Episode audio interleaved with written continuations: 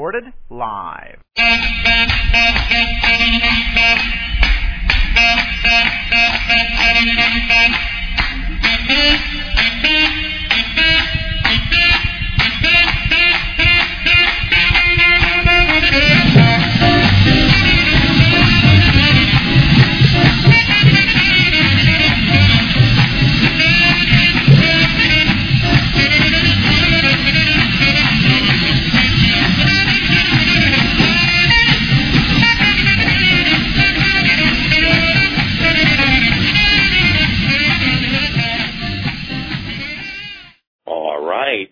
welcome everybody tonight to Old Time Rock and Roll and our special Rock and Roll University show, uh, which we do twice a year.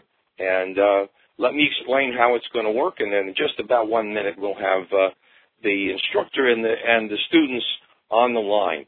Uh, basically, what happens here is that everybody is going. We're going to uh, answer some questions. And as we answer the questions, uh, then we'll take it down at a later date and we will add music to make everybody understand a little bit more about the questions that they gave and the, uh, the that they asked me and the answers that I give them. So, um, Bruce, I think you're on the air. Good evening, Lee. How are you? Uh, how you been, Lee? I am absolutely great. I mean, if it wasn't for the fact that we have technical problems uh, th- earlier this afternoon, it would be perfect. As you know, this is a um, music appreciation course at the university level, and is at Alvernia University. And this course is history of early rock and roll. And with that in mind, our first student is Berdine, and she has uh, one or two questions for you that she would like to ask you in regards to what we've been studying. And we'll go right Uh, down the line, okay, Lee? Uh, I'm all ready. Berdine, Miss I'm, Berdine. I'm listening. All right. Uh, I actually have two questions. Um, I'm a big fan of the Beatles, and what I want to know is one of your what is your favorite Beatles song, and why? My favorite Beatles song would have to be something. And as for why, it just hits home. Uh, and, and you know what? It's interesting because uh, I, I was just speaking with a former Pennsylvania native uh, by the name of Bobby Rydell, who was a big singer, uh, very popular in the 50s and 60s. And uh, I, I said the same thing to him. Whoever sings that song, I like it. I liked it by uh, Elvis when he did it. I liked it by Bobby when he did it, and I loved it when the Beatles did it. So just it's just one of those songs that hits you right in the gut. That's the only way I can describe it to you.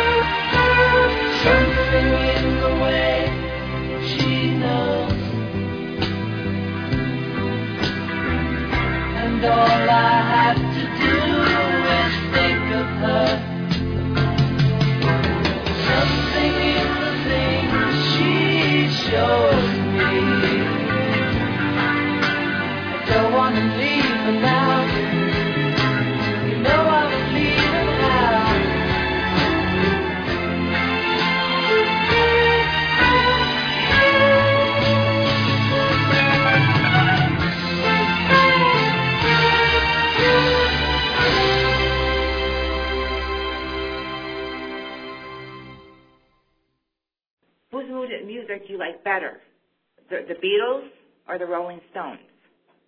Oh, everybody asks me that question. Well, I'm going to give you two separate answers. If you would have asked me in 1964 mm, and 5, I would have said the Rolling Stones.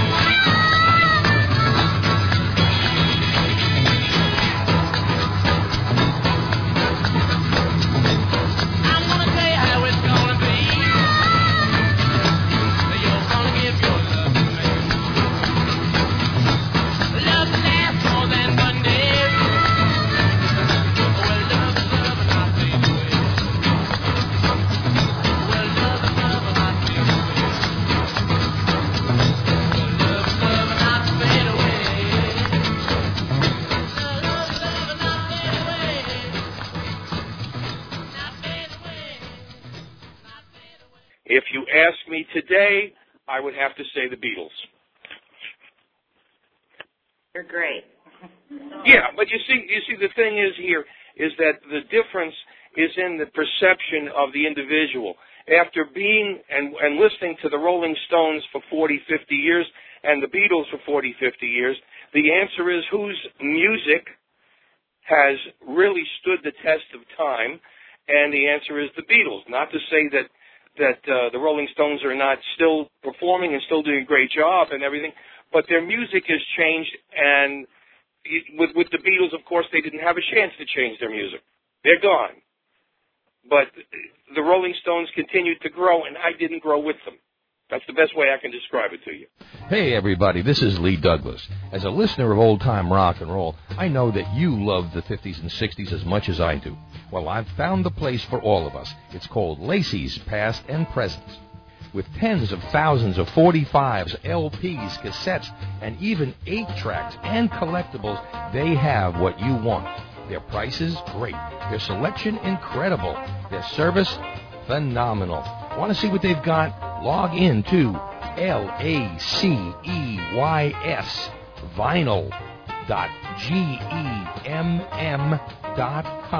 That's Lacey's vinyl dot gem com. Have something you're looking for? You could email them at Lacey's 1953 at earthlink.net or dial toll free 866 656 1953. And if you live in the Central Florida area, visit them at 121 West Plant Street, Winter Garden. Whether it's in person or on the web, visit this wonderland of 1950s and 60s memorabilia. I know you're gonna love it. Lee, next up we have Catherine. Hi, Catherine. Hello, how are you? I am couldn't be better. I'm ready to hear any and all questions. Okay. My question has to do with the death of Paul and the Beatles breakup. When fans found hidden messages in Strawberry Fields Forever, I buried Paul, in a backward message, I guess I'm talking about backmasking. What was your impression of the Beatles then? Well, uh, again, when the Beatles got into their uh, more psychedelic mode, uh, they turned me off. And um, to say the least, the songs of that era did not. It, I did not find them enjoyable until probably 20 years later. Why? And they did the ahead. backmasking, why would they put that out there to their fans? Because they were actually led to believe that Paul was killed in an accident? I don't believe that was at all a possibility. Uh, in my own opinion, and we've gone, they've gone through this many, many times. And in fact, uh, Larry King had Paul McCartney on um, on the, the, his show many times, asked the same question. He said that's that's just something that that was uh, perpetrated. It was a scam. It was it was like so many other things that they do in, in uh, the world of, of popular music and and entertainment. They the public the publicists do these things and they don't mean anything. Honestly, it's it's uh, the idea that these things that happen they they're just made up. They they want to keep the interest of the of the fans, and they do. That's why here it is after after all these years, and they're still talking. You're still talking about it. It's just they did their job. They really did.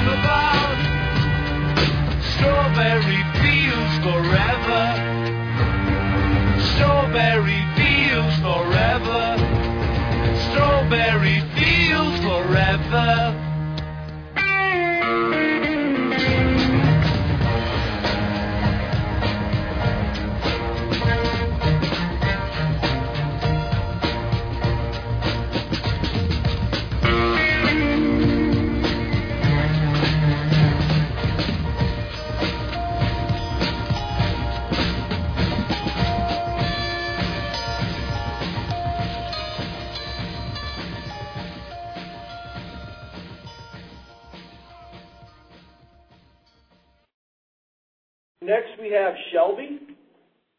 Hi, Shelby. She's making her way to the room, to the front of the room.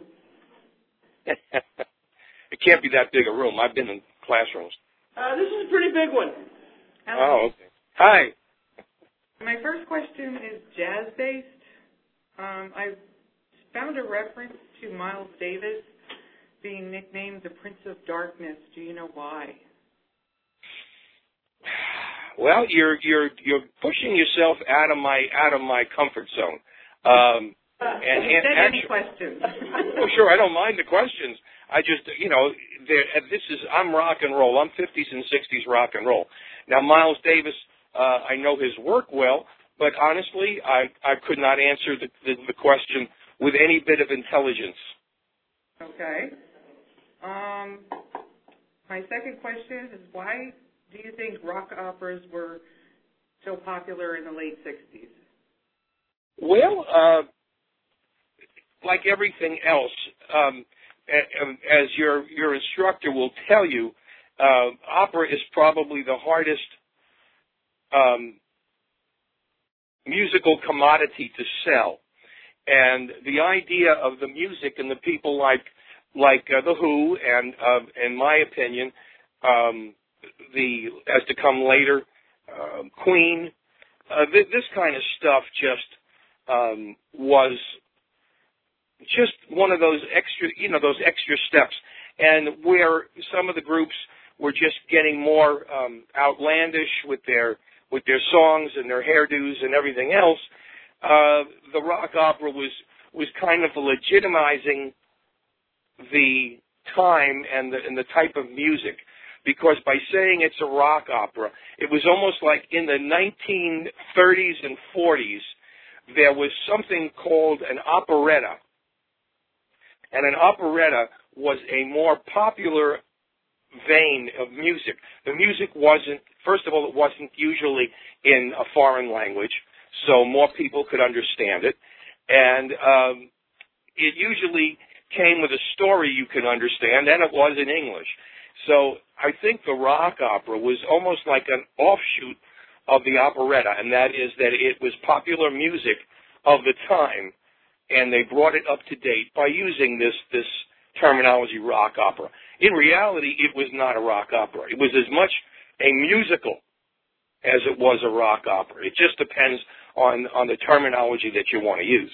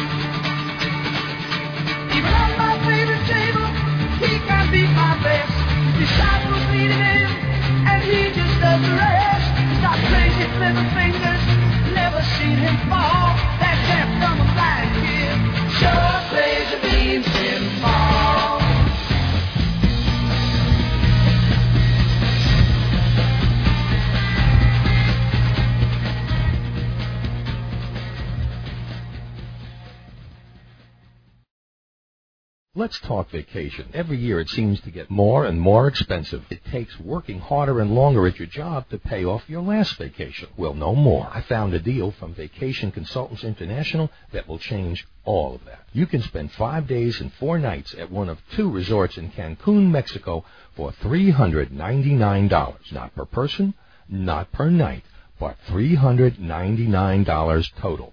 Sound good? Let's make it even better. It is all inclusive, not for two, but up to four people, including all of your food, drinks, tips, and taxes, everything. And your sightseeing and tours are discounted by up to 50%. Want to hear more about this incredible deal? Call 1-877-251-4595 and get all the details. Let's sweeten the pot. How about two children under the age of 12 free and mention the offer code Old Time Rock and Roll and receive an extra bonus. You can buy this package now and you will have up to 18 months to make your travel plans. This offer is very limited, so call today. 1-877-251-4595. The only other thing you have to pay for is your airfare. Call now and reserve your vacation at either the Sandos Playacar Beach Resort or the Sandos Caracol Eco Resort and Spa for just $399. In fact, I'm packing my bags right now. Tough question so far. Miles yeah, I'm Davis. glad you like them. Miles Davis. My goodness. I got to find that out myself. I'll give you an answer. Okay. Our next uh, student is Jen. Um, my first one is where did you first get your start in radio? Like what Well, station? uh, my start in radio actually developed out of um, my desire to to put back oldies on radio.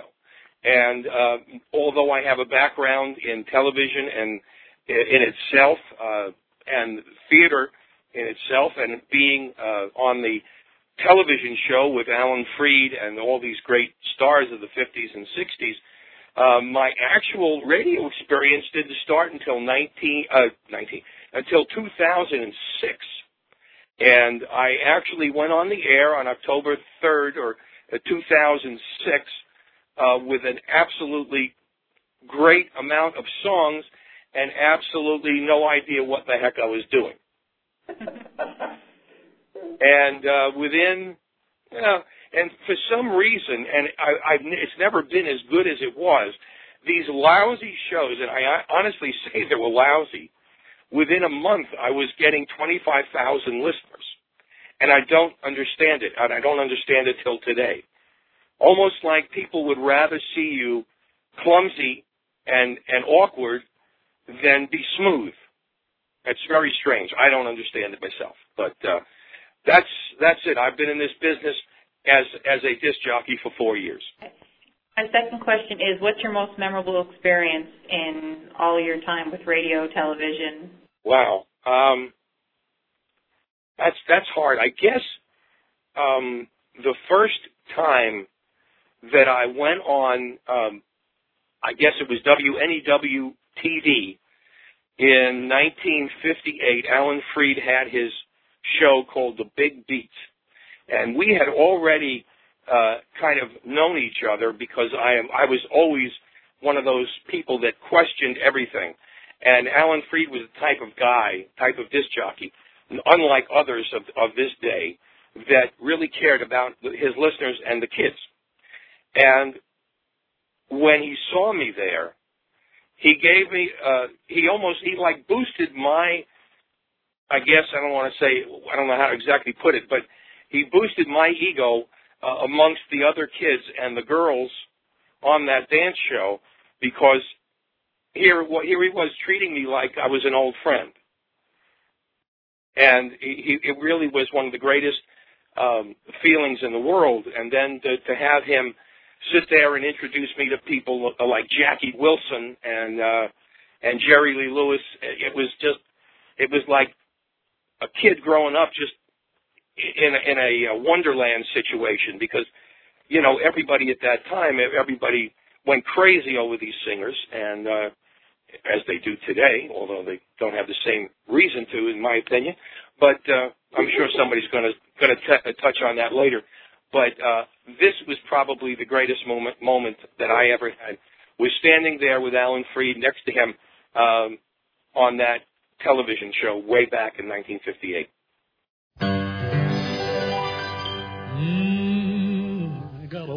Woman mean as she can be. Yeah, I got a woman mean as she can be. Sometimes I think she's almost as mean as me. Well, I ain't bragging, it's understood. Everything I do, better sure do it good. I got a woman mean as she can be. Uh-huh, sometimes I think she's almost as mean as me. Yeah.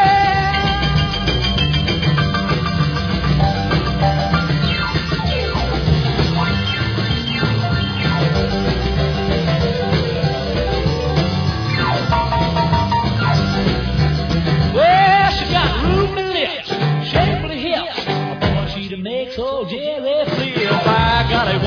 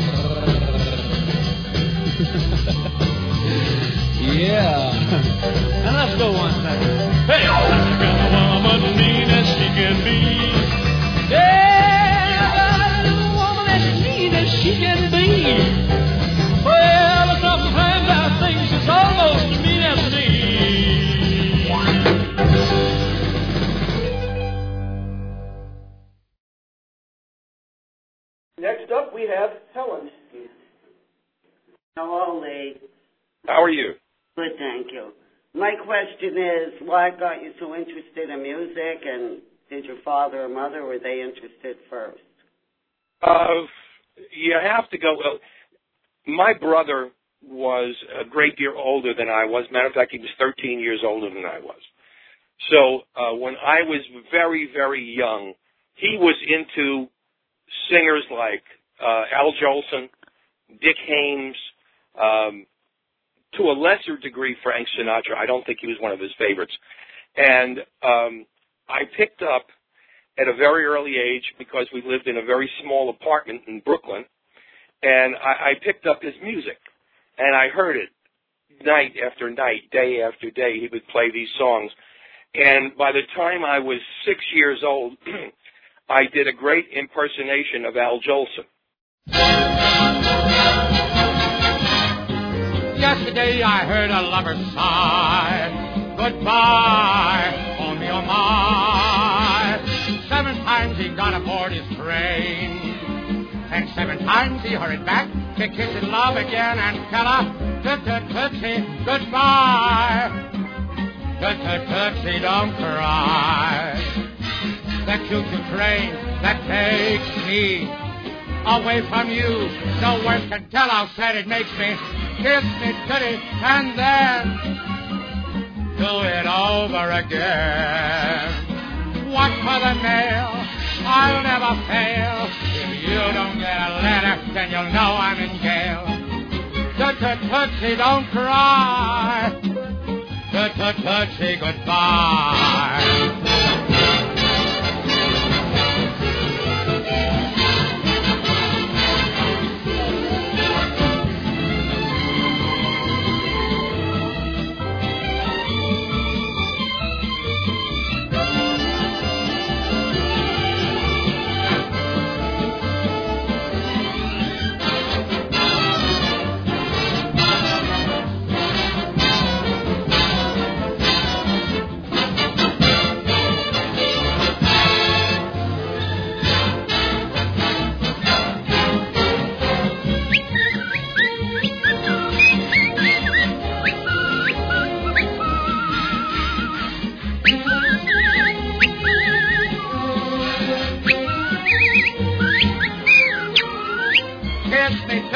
And then do it over again. Watch for the mail, I'll never fail. If you don't get a letter, then you'll know I'm in jail. Touch, touch, touch me, don't cry. Goodbye, touch me, goodbye. And I and actually by the time my my brother left for college, I was only eight years old, and uh, it became so interesting because he left so much of his record collection home with him, and I continued to play them, and I continued to to be interested, and uh, it was that way. He kind of got me into everything. He got me into old time radio listening and uh, and music, and in truth, he became a, a disc jockey, uh, a sports announcer uh, in the uh, Springfield, Illinois area. Um, after after that, and he never came back home really. But uh, he was the the main reason for me having such a great interest in music. All right, my first question is: uh, Do you think Elvis would still have been as popular today, today as, if he would have lived? Uh, wow, that's a good question. Um, yeah, I think so. Um, I think that people like him, just like in the, uh, just like Frank Sinatra, they just have something about them that that uh, endures. Um, whether or not, of course, once Colonel Tom Parker passed away, uh, I don't know if his if his um, life would have been in, have the same meaning and and be uh, in in the same um, area because Parker just about uh, took his life and told him what to do. In fact, if it wasn't for Tom Parker, uh, he would never have married Priscilla because uh, he didn't want to. He had no idea in his head of marrying Priscilla at all. Matter of fact, at the time that uh, all this happened, he really was kind of in love with uh, Ann-Margret. But um, he, Colonel Tom said, marry that girl. You put her in there. Everybody expects you to, and you're going to marry her. And he did.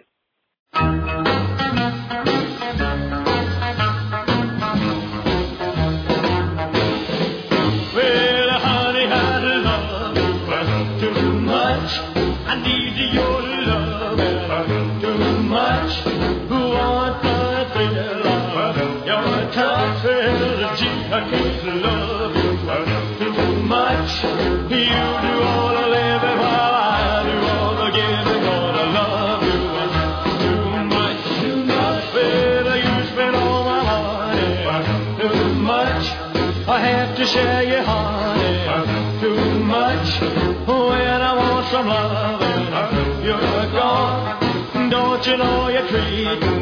treating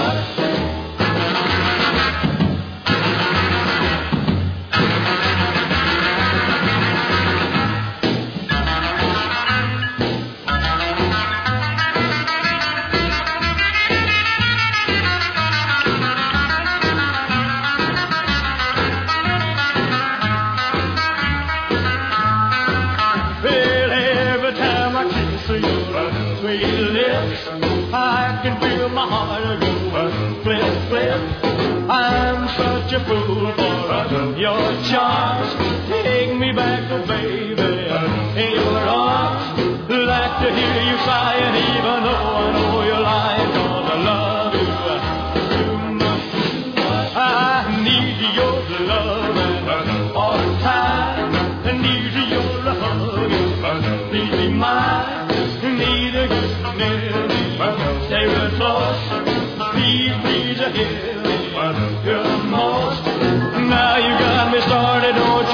you leave me broken hearted. Gonna love you too much. Thank you. So- uh, my next question, I'm going back off one of the questions I actually sent you. I had uh, one other one written, but I, I because listen earlier you were talking about the Stones. Okay. Yes. And uh, in my question, because I listened to Guitar Legends episode 71, and I asked Mhm. a question about some of the guitar greats that you missed, and you said some of them were later on that wouldn't coincide with your show. Right. You said you didn't like Keith Richards, okay? But all right, here nor there. Uh, in the '60s, who would you think was the most innovative guitarist of the time? Oh, Jimi Hendrix, without a doubt.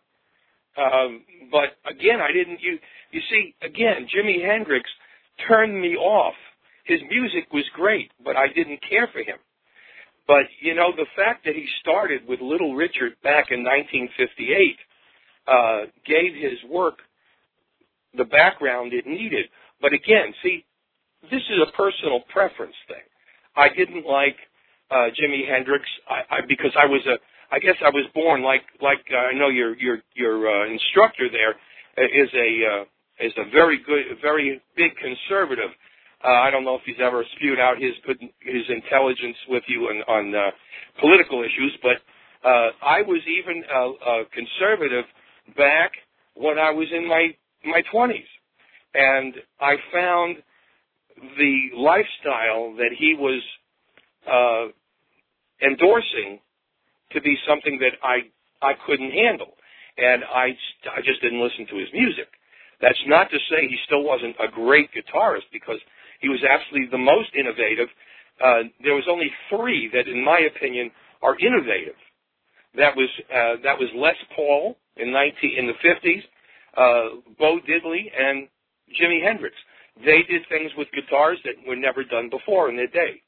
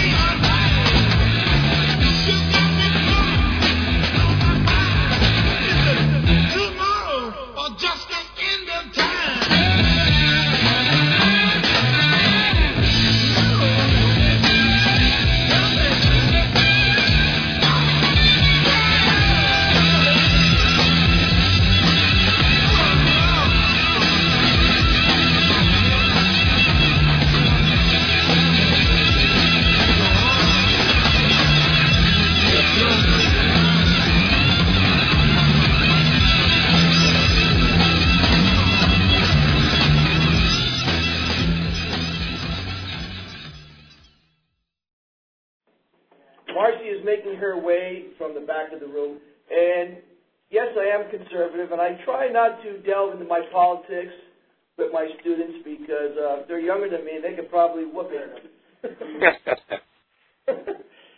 Marcy? Okay. Hi, Lee. Um, How are you? Good. How are you?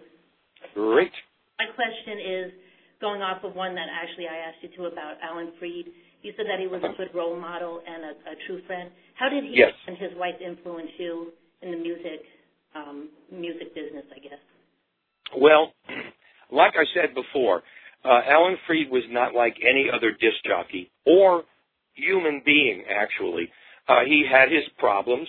He did have his bad side, his downside, but I never saw him um, treat a a fan poorly, and that can't be said of, of a lot of other people. And uh, to give you an example, when Alan Freed, if you would talk to Alan Freed um, and you met him in the street, many would would say, "I'm sorry, guys, I don't have any time to talk to you now," or they'd have one of their people say, "You know, come on, back off. Sorry, can't. Uh, he's he's busy. He's got an appointment." With Alan Freed, he would stop, he would give you an autograph, and he would talk to you. In fact, um, I, I guess he received probably 2,000, 3,000 letters a week from fa- from kids um, uh, with their problems. He said, I can't talk to my parents, and they asked him the questions. And he and his wife sat down and wrote answers to every single letter. And and and if you had a problem and they saw you, like when we were on the, the television show, they would take the time to respond to you and make sure you were okay. That's the type of people they were. Not only Alan, but his wife. And um, Alan was also a great friend. And that is why he is not here today. Because his friendship would not allow him to push these people that he'd known for so many years under the bus. When the payola scandal broke, um, every disc jockey, with the exception of Freed, turned actually what they call state's evidence so that they could get uh, immunity from prosecution. Alan Freed refused. And it cost him his career, and ultimately, about four years later, he died from uh, cirrhosis of the liver. But the man was a phenomenon in the way he handled situations. If there was something bad that was said about him, or they tried to to uh, railroad him like they did back in uh, when he was still in Cleveland, back in 1953, uh, they accused him of all types of things, and he got on the air. and He didn't play music for two solid hours. He sat there and he talked to his listeners, explaining if you weren't at the show, here's what happened, and uh, if you are interested, you know. And he said, if you believe what I'm saying to you, come on down to the studio. And the next night, there was almost 5,000 people standing outside the studio for him. And this is just the type of person he was. And what I got out of him was just to to treat my fans and my listeners. I hate to say fans because that means I'm doing something special. But my listeners, uh, if they ask a question, I answer it. Uh, if they if they um, send me an email within 12 hours, they have an email response. If they request a song, I will play that song. Uh, it, and if they ask for more than that, I give them more than that. And in fact, I just spoke to a, a, a person that um, is well known in the 60s. Uh, you may not remember him. His name is Paul Evans. He was uh, he, he wrote a couple of very very big hits. One especially called Seven Little Girls Sitting in the Back Seat, and it was uh, quite one of the biggest hits in the 1950s. And I, he actually contacted me because one of my listeners actually wrote him about a song that he had heard on my show and then proceeded to tell this singer how great I was. And it was it was so it was embarrassing in a way, but uh, he actually contacted me saying, "If this guy is this good, I certainly want to do an interview on your show." So it, you know, it's just it's just uh, the way I am paying back what Alan Freed did for me. My uh, second question was, I listened to your podcast about the covers. I'm the one that wrote you, did it, any artist ever do a cover of his own song. Yes. So I listened to your podcast. I was just wondering, how do you go about picking your topics for the subject for your podcast? Oh, that's probably the the wildest uh, answer I could I could give you because I don't have an answer for you. Um, I do things on the spur of the moment. For example, I was driving through um, Pigeon Forge, Tennessee, and um, my wife happened to say, "Oh, you know what? I love magic shows. Let's go to that magic show." And I said, "Okay, let's go to this magic show." And then I began thinking, "Well, how many songs are there that that have magic in the title. And I went home and I researched and I found out there must have been about 60 or 70. Well, I said, that's a good, that's how I get, that's how I get them. I just come up with, with ideas out of the top of my head. Um, I do different shows. I try not to do the same type of show too often because the, the thing that killed oldies radio was the fact that everything was not new. I know that sounds kind of crazy, but you see, in oldies radio in the last 10 years or 15 years, or maybe more, uh, was based on 500 songs. And uh, it, what it was is in New York City back in the in the late 60s, early 70s, uh, WCBS Radio, which was a CBS affiliate, it was the largest and most popular FM station in the country, and they put out an album of the 500 greatest hits at that time. And what happened was that most of the the songs were terrible. They, they and they couldn't at that time um, do what they call digitize them and make them better. So they got every one of these singers to come into the studio and re-record the records. So they were all different, but these were 500 songs. And what happened is that every oldies station in the country bought that album and they would play those 500 songs over and over and over and over again. And they used them in, as a loop. They stopped even getting disc jockeys. They just played th- these songs in a loop. And people got tired of it. And you get tired of it, you stop listening. And this is what killed oldies radio. Uh, my deal is I only play the song, one song, three times in a year unless it's requested. So, and I have 110,000 songs that I can pull from. So I don't have to play these songs over and over again. And this makes it a lot easier for me to do shows. Now, right now I'm doing doo-wop shows every month because people go crazy over doo-wop. And nobody can, nobody hears that other than the, the original hundreds doo-wop songs that they play, you know, over and over again, nobody knows anything about doo-wop other than the the really hardcore doo-wop fans. So I do a show where I ask everybody on Facebook, basically, they come in and they send me their list of of uh, the letters of the alphabet. For example, uh, groups. Uh, last month we did A, so I, I found 40 doo-wop groups that started with the letter A and I did this month with B, and then so on. And uh, sometimes I just come up with an idea, um, just hits me, and I come up with uh, an idea of doing a girls show or a, an answer record show, which is probably my favorite. I don't know if you know what an answer record is, do you? I'm going to ask you a question. I don't. Okay, uh, an answer song was a 50s and 60s uh, staple, and what happened is you had a great record, a great popular record like uh, Save the Last Dance for Me or um, Are You Lonesome Tonight? And somebody would take the same music and change the words answering the song. Actually saying, yes, I'm lonesome tonight, or uh, yes, I'll save the last dance for you. You can dance every dance with the guy who gives you the eye, let him hold you tight. You can smile, every smile for the man who held your hand neath the pale moonlight.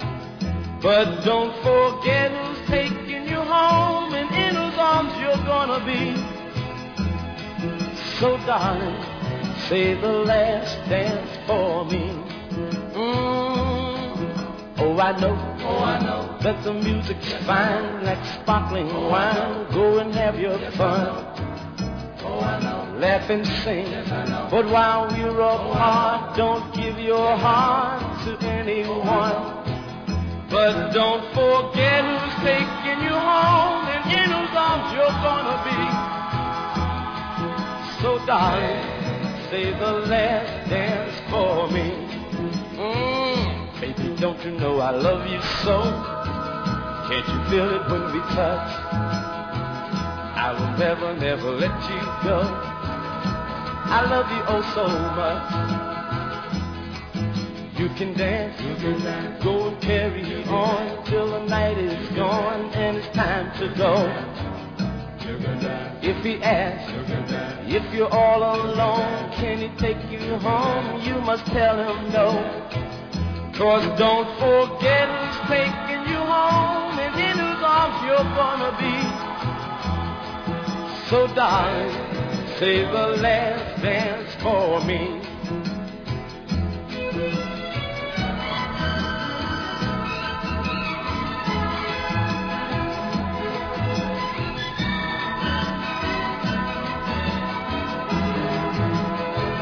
Cause don't forget who's taking you home and in whose arms you're gonna be. So darling, say the last dance for me. Mm, say the last dance for me.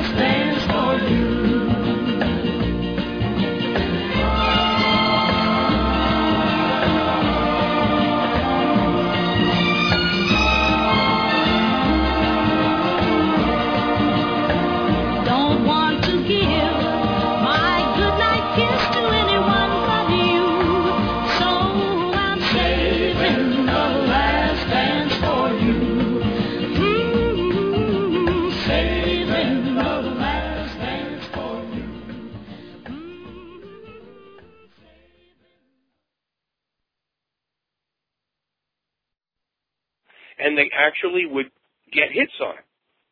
So there were probably, you know, probably 100 to 150 that I would put in the category of answer records. And uh, oh, oh, this is a thing that has not been seen since the 1960s. So that's what an answer record is. Okay. Well, thank you. Not a problem. Lee, I just want to comment. I think you know what you're doing is marvelous because in our market area, we've lost our oldie stations from the Allentown area, Mm-hmm. and um, they're, they're hard to find in this area. And um, what you're doing is not only you know keeping the music alive, but bringing the history back to life of uh, what life was like in the 50s and 60s, and what culture was like, and what made these people write this kind of music and sing this kind of music.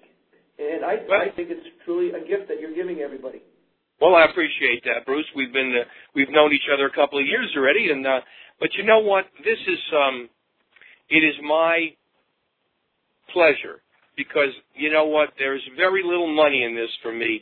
It is all for the pleasure of getting people to hear these records and and appreciate these singers and songs that that are gone. And uh, that is my whole whole total motivation for this. If it was for money, I would have been out of it by November of, of 2006. I think most artists are the same way. If the money comes, that's great, but you, you're, you're not in the arts. You don't expect to make money in it. You do it for the love of the of, of the art form. And That's right. Only only Bruce Marianelli, the pianist, makes uh, money. Yeah, right. Well, I just wanted to know, I didn't tell my students this tonight, but in order for them to get out the door, I'm passing the basket. There's a $50 minimum to get out the door, and we're going to send the, do- uh, the proceeds and donations to you. Oh, hey, you got that. You, I'm I'm up for that anytime. They're all looking at me like, oh boy. Our next student is Lisa. Hi, Lisa. How are you? Good. How are you? Good. My first question is, seeing how uh, rock and roll influenced its listeners, um, what is your view on today's music and the influence it has? Oh man, you don't want. Am I supposed to curse on this show? it's your podcast. You can Oh. do whatever you like. I know. All right. Um, well, what can I, let's as the, I can't remember where I heard it. Oh yes, uh, a, a very famous um, ventriloquist by the name of Edgar Bergen, and he had a, a dummy which, without being able to even be a good ventriloquist, uh, he made him a world famous uh, personality. And I'll never forget his line. I say, why mix words? Junk is junk. Okay, and that's the only thing I can say. Um, I have found music over the past 20 years to be insipid. Don't look that up. Um, I, cons- I consider it to be um, personally uh, insulting, degrading to people. Uh, I consider the the performers to be um, trashy at the best. In other words, I won't even use at their worst. Um, I, I can, you know, my my wife and I love American Idol. We have been watching together since uh, Idol went on the air. The last two years, I'll never forget last year. I never turned that show off ever. Uh, one year, la- I forget who it was. It may have been that Lady Gaga. Uh, she got on stage. They, you know, she was doing a, her song, and she sat up on the stage making love to the to the speakers. And I just turned it off. I said, if this is music, I'm in the wrong place. I mean, this is. I'm sorry, but uh, you know what? I I asked somebody asked me a question once about Michael Jackson. They said, "What did you think of Michael Jackson?" I said, "He's okay." They say, "Don't you think he's the king of pop?" I said, "All right, so he's the king of pop. Do you think he's a great singer?" And they say, "Yeah, he's one of the best." I said, "No great singer in history had to grab their crotch every 30 seconds." So I'm I'm sorry. You get the idea? I mean, I, like you know my and my wife is a Michael Jackson fan, always was. But you have to think, why did he do that? Did it excite the fans? It sure didn't excite him, evidently. Uh, but I just I, I don't I just don't know how to explain it to you, other than to say that I I have music has turned me off over the last 20 years. All right, well, my second question is not so bad. Oh, that's okay. I don't mind. I love questions. The more I can say and spout off, the better I feel. we did a tour of our local radio station and seen that most of their their work is pre-recorded. How many Yes. hours do you perform live? Okay, no, I pre-record too. This is the truth. But you see, let me explain what pre-recording is. What they do is they use what they call a loop. And they they have a loop that is pre-recorded where they play uh, 25, 30, 40 songs, and they play it in a loop. So if you come in at a certain time of day, uh, another time of the day, you're coming back, you hear the same songs. And to give you an example, my wife and I took a trip over the summer. We went from Orlando to Sarasota, which is approximately three hours. And when we passed by Tampa, they have an oldie station. And the oldies, of course, now they don't even play the 50s much. But uh, and I was and we listening to the songs, and and my wife would say, "Oh, that's not bad. That's not bad. That's not bad. That's not, you know, too bad," because she doesn't like the real old stuff like I do. She's a lot younger than I am, naturally. Uh, but so on the way back, a week later, we were coming home late at night, and the songs came on, the same ones, one after another after another. And then they just break once in a while for a commercial, commercial or station break, a few announcements, and then back to the same songs. And these songs are continually played to death until some other songs come out that the radio stations feel that the people who are listening to them want to hear. So they kind of change these, and they change them by doing what we call focus groups. So focus groups come in, and they play a bunch of songs. And then the, they, they want you to say, if you've heard this song, check here. If you like this song, check here. If you're tired as hell of this song, check here. And, and that's how they actually get their playlists. And they, they do them over and over and over again. And that's what they do. When I pre-record, I pre-record it whereas I do two shows a week. And I do my show, I prepare my show, and then I play those records that are on my playlist. So I consider it going live. And I could do that live, but I I have too much respect for my listeners. So if I'm going to sit there and go, and I do, by the way, sometimes my Brooklyn trained voice comes through, and I say things like "utter" or you know, and, and I just can't stand that. And sometimes I'll go uh uh uh, and I don't want to hear that, and I don't think my listeners want to hear it. So by taking it after I record it, I clean it up. I take out all the little muffs and fluffs that I do, and I make it more appealing to my listeners. So that is the reason for me going not live, but what I call recording it or pre-recording it. When they mean pre-recording, they mean every single song that they play is on a long digital loop. Okay, I hope I explained that to you to your satisfaction. Yep, thank you.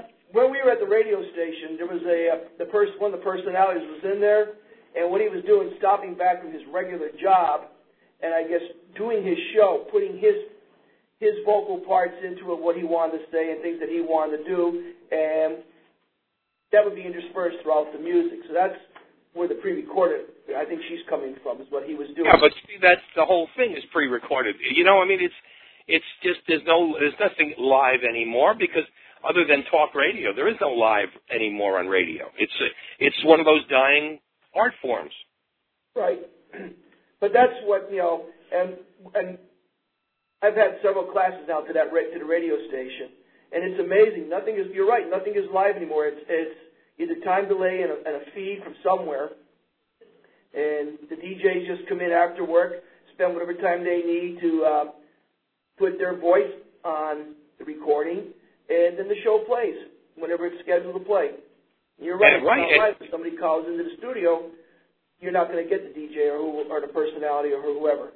Right, and in fact, uh, most of these DJs today are are, are part time. Right. And because I have somebody that that uh, also is up in Pennsylvania somewhere that is a a part time uh, disc jockey, and he's very frustrated. But you know, it's money. Right. And I know this radio station is a mo- it's locally owned. It's not one of the big conglomerates. It's a mom and pop. It's a mom and pop uh, radio station. And Yeah, well, why aren't they carrying old time rock and roll? Ask them. because uh, people here don't want to hear it. Oh, but they, I, au contraire, mon frère. They do want to hear it. They just don't know it because they most have been this told. is at this at this AM station is talk radio. Uh, in the morning, they have uh, it's mostly community based, and there's uh, some music being played. I don't listen to it. Now they have a sister station, an FM station, which plays the what top top forty. But Bruce, Bruce, here's the thing. If if somebody were to prove that to me, I'll stop. I'll stop complaining. You see, they can't prove it. They say nobody's interested in oldies music, but they're not proving it. I don't think it, that, that that that's a truism. I think people are interested in it. They're just not collected in one specific market area where it would make the radio, make it feasible for the radio stations to sell ads. And I'm, Oh, I, I'm on base on that. I, I would absolutely uh, disagree with you because look, I'm es- I'm an especially here in Florida. We have a great deal of of uh, older people. I said that nicely, um, but and they still don't have any oldie stations. And the reason is because they don't care about the people. They only care about making money. And this is what, because I guarantee you, I, matter of fact, have, have already challenged a couple of stations here in town. Prove it to me. Put me on the air for one month, free. I'll, I'll do the show free. You go ahead, sell your ads. If that, if you can prove to me within that month or so that nobody is, is listening, then I'll go away quietly. But I'm telling you, there is a there's a place for this radio, but it's just not thought about by the people. They don't, you know, if you don't hear it every every time somebody from Orlando sees me or and speaks to me says, "Oh, you're Lee Douglas." Why is it that we can't get a radio station in town? Why is nobody playing oldies? And I, I say I can't answer you. They don't want. They don't play it because the, they say the money's not there. Now here's the here's the ridiculousness of this. The people between the ages of 50 and 70 have the largest amount of disposable income of any segment of the population. Now, the station manager at the local Clear Channel station here comes to me by saying, yeah, they have the greatest number, they have the greatest disposable income, but they don't want to spend their money. And then I said, oh really? Take a look at your, at the Cadillacs as they drive by in the street. He said, why is it that people over over 65 are driving Cadillacs? Because finally, once in their life, they can afford them. And, and this is the whole point I'm trying to bring out, that we have the greatest population uh, that can afford things, and they're willing to buy, and yet they're being serviced by AM talk radio. And they think that that's the only place that these people want to go because they're not given the alternative. It's that simple.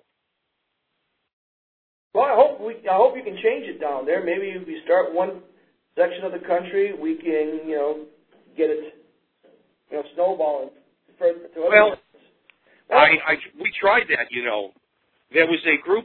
There's a guy out uh, that actually is the uh, announcer for the Sean Hannity show, and his name is uh, Scott uh, Scott Shannon, and he does the introduction for for uh, Sean Hannity's show. And Scott is a disc jockey, and he uh, bought a lot of uh, radio stations, and he's been beaming what they call the True Oldies channel, or the Real Oldies channel. I forget what it is. I think it's True Oldies. And uh, he's been he's been uh, feeding it to satellite all across the country to student to uh, other radio stations. And again, what is he doing? He's playing the same songs on a loop Mm-hmm. over and over again. And when some of my listeners suggested to Scott that they ought to put me on old, real oldies radio or true oldies radio, he said, "Oh no, we're not interested in his kind of music because nobody wants to hear the '50s anymore." That, that's And so there you go. okay. Well, you know, we're, about 15 minutes left, and I have several students that have questions. All right, I've been spouting off too much. Now listen. Our next one is Jessica. All right, Jessica, how are you? Good. How are you? Great, great. Let's go. I'm ready. Okay, I'm ready too. Um, I'd like to know what your opinion was on the British invasion, including like the Beatles and the Rolling Stones. Like, how did you think they impacted our rock and roll music and our American youth? Well, they, I, you know what? In the in the uh, early '60s, when they came over, which would be '64, '65, um, it was kind of a, a, a laugh. The Beatles, when they came over, it was a laugh. It didn't take them long to stop laughing because yes, it was a great had a great impact on music. And in fact, what you didn't see at the beginning of the '60s uh, was the amount of uh, really true musical talent there was. Uh, the, the McCartney and Lennon, the ability to to write songs, beautiful songs like they did. Uh, that you know was in in the in the 50s and before, that was done by songwriters. Now you had uh, singers and performers who were songwriters, and that was something new that happened in the 60s. There were a few in the 50s, but not as many. Uh, and as time went on, this this became you begin to change the difference between a singer and an artist, and and that's where it began. Uh, the change in the music, of course, uh, they changed the psychedelicness as they hit the 70s, and then it it uh, mellowed, and then it got louder and more raucous, and that's fine. I loved um, acid rock, and I loved um, heavy metal. I really enjoyed listening to that, and and that was fine. But when that ceased, in my opinion, music really died. Yeah. Because the stuff that's around today is awful. It really is. I mean, I don't want to I don't want to insult anybody because I know some of you are are quite a bit younger than I am, but my God, if if if you realized the perception that I have and, and where I get it, you know, you can't see from being there. No more than I could see when when people in the 50s were saying, "How could you listen to rock and roll music? It's it's going to make you into a criminal." Okay, I couldn't see beyond what why they were saying that. Now I can sit back and see where it might they might have gotten that opinion. But and I watched in the '60s how oh the music was was promoting drug use, and and yet when I I can't see that when you're inside it. And now what I can see, uh, not being on the inside, is that number one, every single sound, song sounds alike. And I can't tell one artist from the other because the background music is so similar. The uh, the instruments that are used, and uh, somebody wrote me, I don't remember who, right right off the bat, asked me about uh, um, how many song, how many times people, um, re, you know, took takes on different songs, and the re, and I had answered that they did sometimes 15, 20 takes. Today, you don't have to do that. Today's musicians go in, they shoot a take, and then they go ahead into the studio and they do whatever they want with it. They can speed it up, they can slow it down, they can make it higher, they can make it lower. They can change the beat, they can change the tempo. They can do anything they want, and the, and the singer never has to do another take. If they want to add background music, they can add background music. Nothing has nothing has to be done again, really. Um, did many artists in the 50s create their own lyrics, or did they depend on songwriters? Well, I think I kind of answered that in, in, in a way just before. Uh, it, it really depended. Uh, you had uh, people like Elvis, Jerry Lee Lewis, um, even Johnny Cash basically could not write a song. They didn't know how. Um, but then you had singers like um, Roy Orbison, uh, who, who wrote their own, who wrote their music. Uh, it's really kind of a mixed bag. Uh, Chuck Berry wrote more um, when he wrote his own lyrics. He was at the top of his game. When he stopped writing because he didn't have the time and went into more performing, his music lost the popularity of his fans. because his music was written in his head.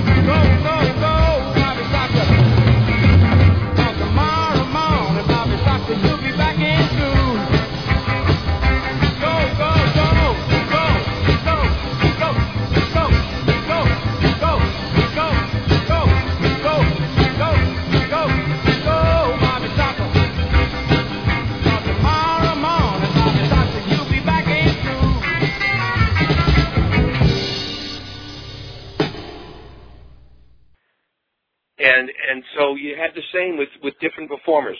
Um, Little Richard did, usually didn't write his own songs. Fats Domino didn't write his own songs. Jackie Wilson didn't write his own songs. Elvis didn't write his own songs. Jerry Lee Lewis didn't write his own songs. Then you have someone like Paul Anka comes along and writes his own music. Uh, you know, it's it's just and it, just again, um, Bobby Rydell in the '60s, Frankie Avalon in the '60s, Fabian. They couldn't write their own songs. It's just a matter of the individual singer. Uh, if they have that that talent, and it is a great talent, then they use it. Most of them are not. Uh, the people like the Beatles, you know, they they really really had something uh, special to be able to write the music, and they all couldn't write it. You know, Ringo couldn't. Ringo was lucky he could play the drums. Uh, he couldn't write music, but uh, Lennon and McCartney definitely the best. They have to be the best songwriters of the 1960s and 70s, no doubt about it. But um, again, it'll always be, and it's very hard sometimes to tell, but most of the songs are written by songwriters. And then the second question is, which is like kind of the adaptation of that, um, is where did the inspiration for the lyrics come from? Uh, it's hard to say. Um, you know, some songs you you have no clue how they come up with these titles. I mean, for example, uh, the biggest musical uh, duo in the 1950s, as far as songwriters, was Leiber and Stoller. They wrote a great many songs for Elvis. They wrote a great many songs for the Coasters. But how do you say, uh, well, I'm going to call this song Charlie Brown or Poison Ivy? Uh, it, it's just, you know, songwriters are a different breed, and in their head, they don't think like we do. That's the best way to describe it. Uh, and and you know, how do you get a song where somebody writes and calls it "Itsy Bitsy Teeny Weeny Yellow Polka Dot Bikini"? You know, there's or seven little girls sitting in the back seat kissing and hugging with Fred. I mean, you know, unless you're demented or or Stephen King, uh, you don't think in weird ways like that. But they did, and uh, how did, how they came up with these titles, some you can understand. When you come to love songs, you can understand. You know, my eyes adored you. That, that kind of song, you can understand where people are coming from. But when you come up with a song that, you know, like Charlie Brown, which the Coasters did, was a big hit for Leiber and Stoller. Uh, there's no saying where they got the idea for their lyrics. Have they just Beep, beep, bye, bye, fo, fo, fum. I smell smoke in the auditorium. Charlie Brown, Charlie Brown, he's a clown. That Charlie Brown, he's gonna get down. Just you wait and see. Why is everybody always picking on me?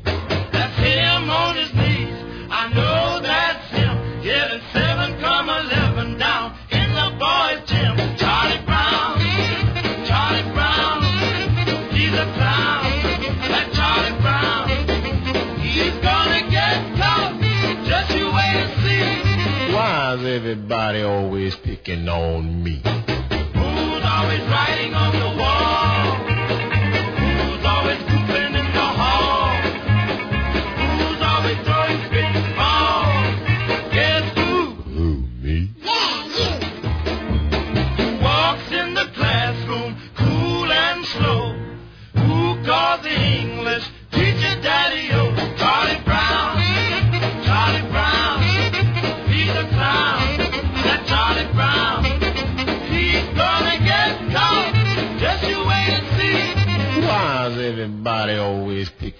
Picking on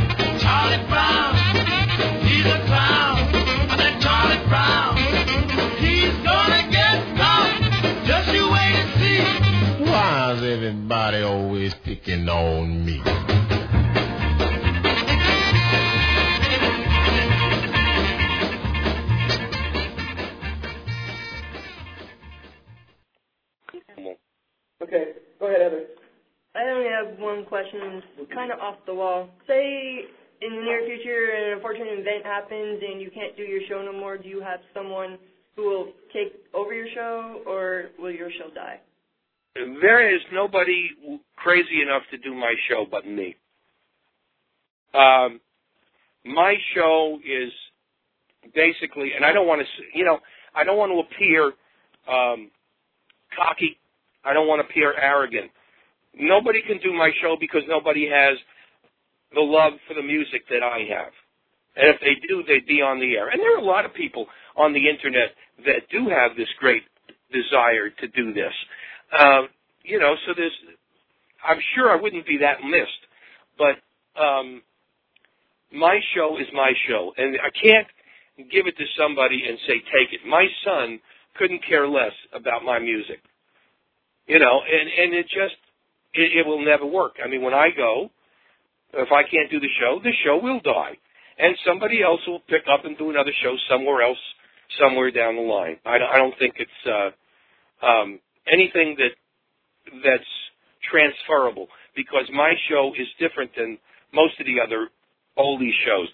Some of the oldie shows that are around, uh, they still use the same um, what we call delivery as they did back in the 50s, and it doesn't fit. You know, when you're talking to a 50 or 60 or 70 year old person, you don't say, "Hey guys and girls, this is hot stuff, Lee, talking to you and coming from this and this place." You can't do that. But this is what they do. Hey, I'm cool, Bobby B. No, you're not. You know, this is what this is what's uh, they're trying to do because this is the way it was back in the 50s and 60s. And I can't do that.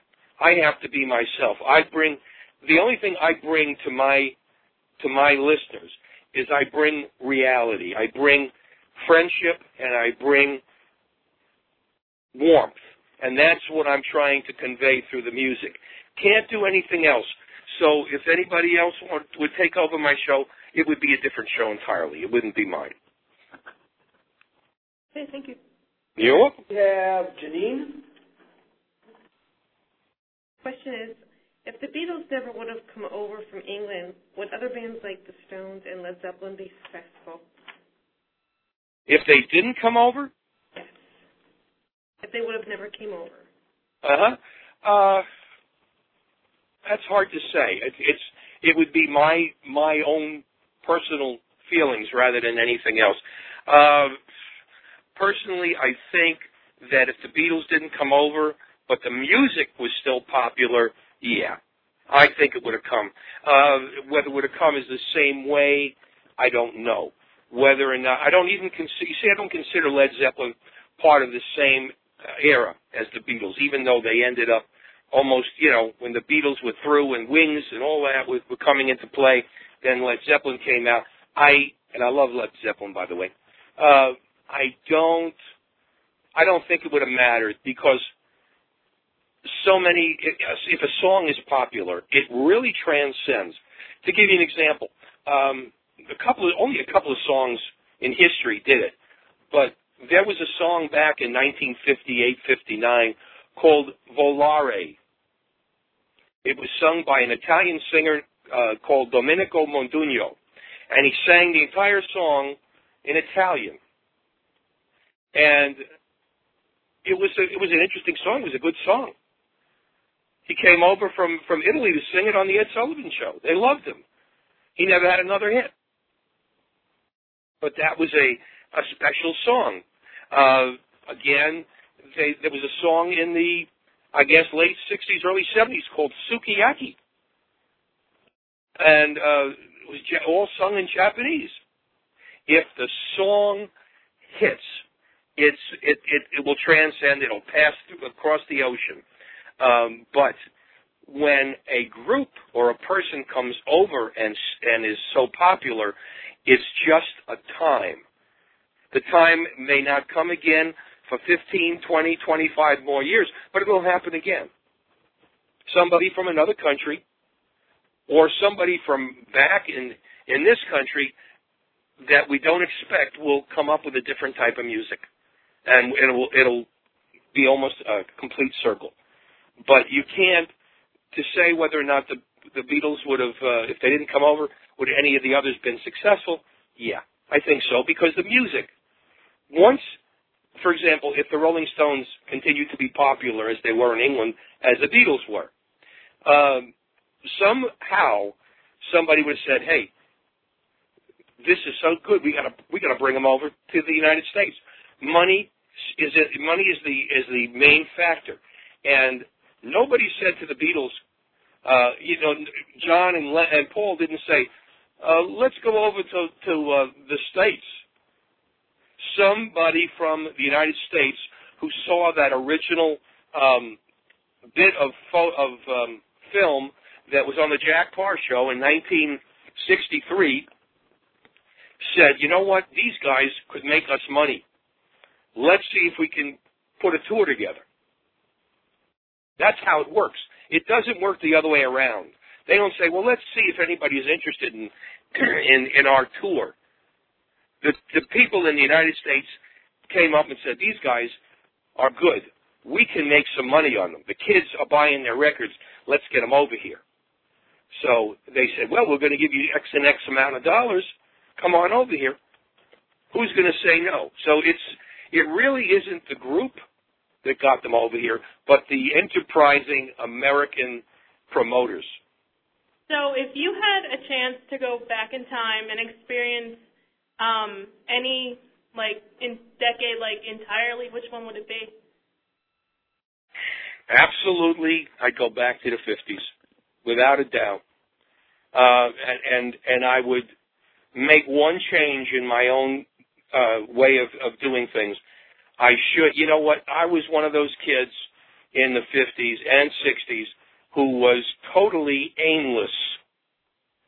And, uh, I know you, I'm sure you know several people like this, uh, in your, in your life. Everybody does.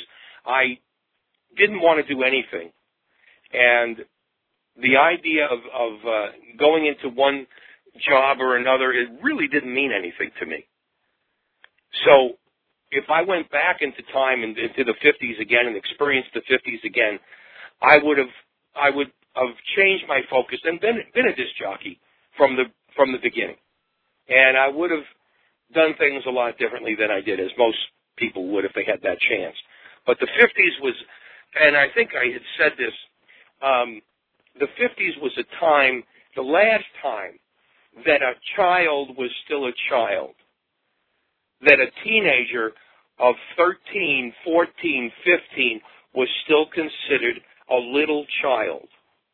And we had the opportunity to grow up and not become uh, a, a an adult or a big kid whose brain hasn't yet reached maturity, and yet everybody else uh, thinks of you as your is your big kid. Now, if you notice today, them kids today at 13 are six foot two, and when I was when I was 13, if we just hit five foot five, that was that was a big milestone. And I don't know what they're feeding the, the kids or what they're putting in the in the uh, food that we're eating, but it's people are growing larger, and and of course the specific way that we are dealing with um, the the media is putting out so much. I mean, I honestly, there's too much sex out there, uh, and it's being uh, aimed at these children at a younger age, and they don't have time to be kids. The last time, the last time I saw somebody playing with a Barbie doll, it was a kid trying to rape it. I'm serious. This is we, you just don't have the ability anymore to be a child and stay a child. Uh, a teenager, really, at 15, 16, you were still considered a little boy or a little girl, and today you are a woman or a or a grown man. This is this is what's hurting the youth of today, honestly.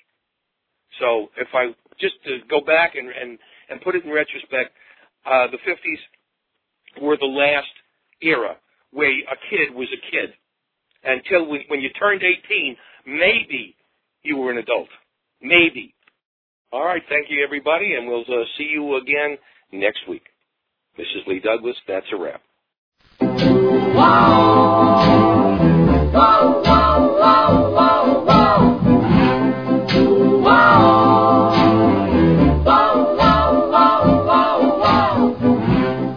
Good night, my love. Pleasant dreams and sleep tight, my love.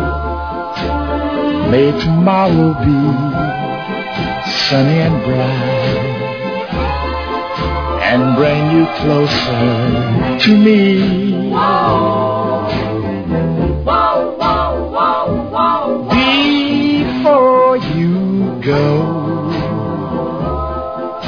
There's just one thing I'd like to know. Is your love still warm for me? Or has it grown cold?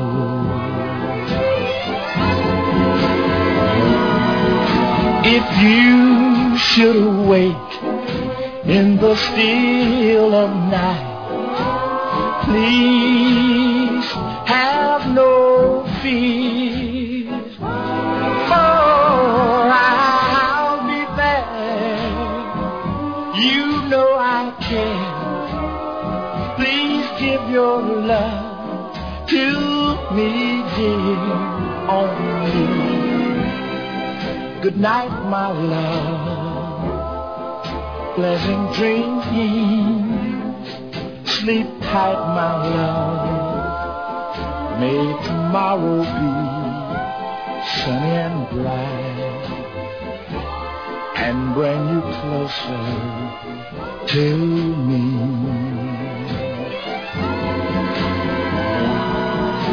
If you should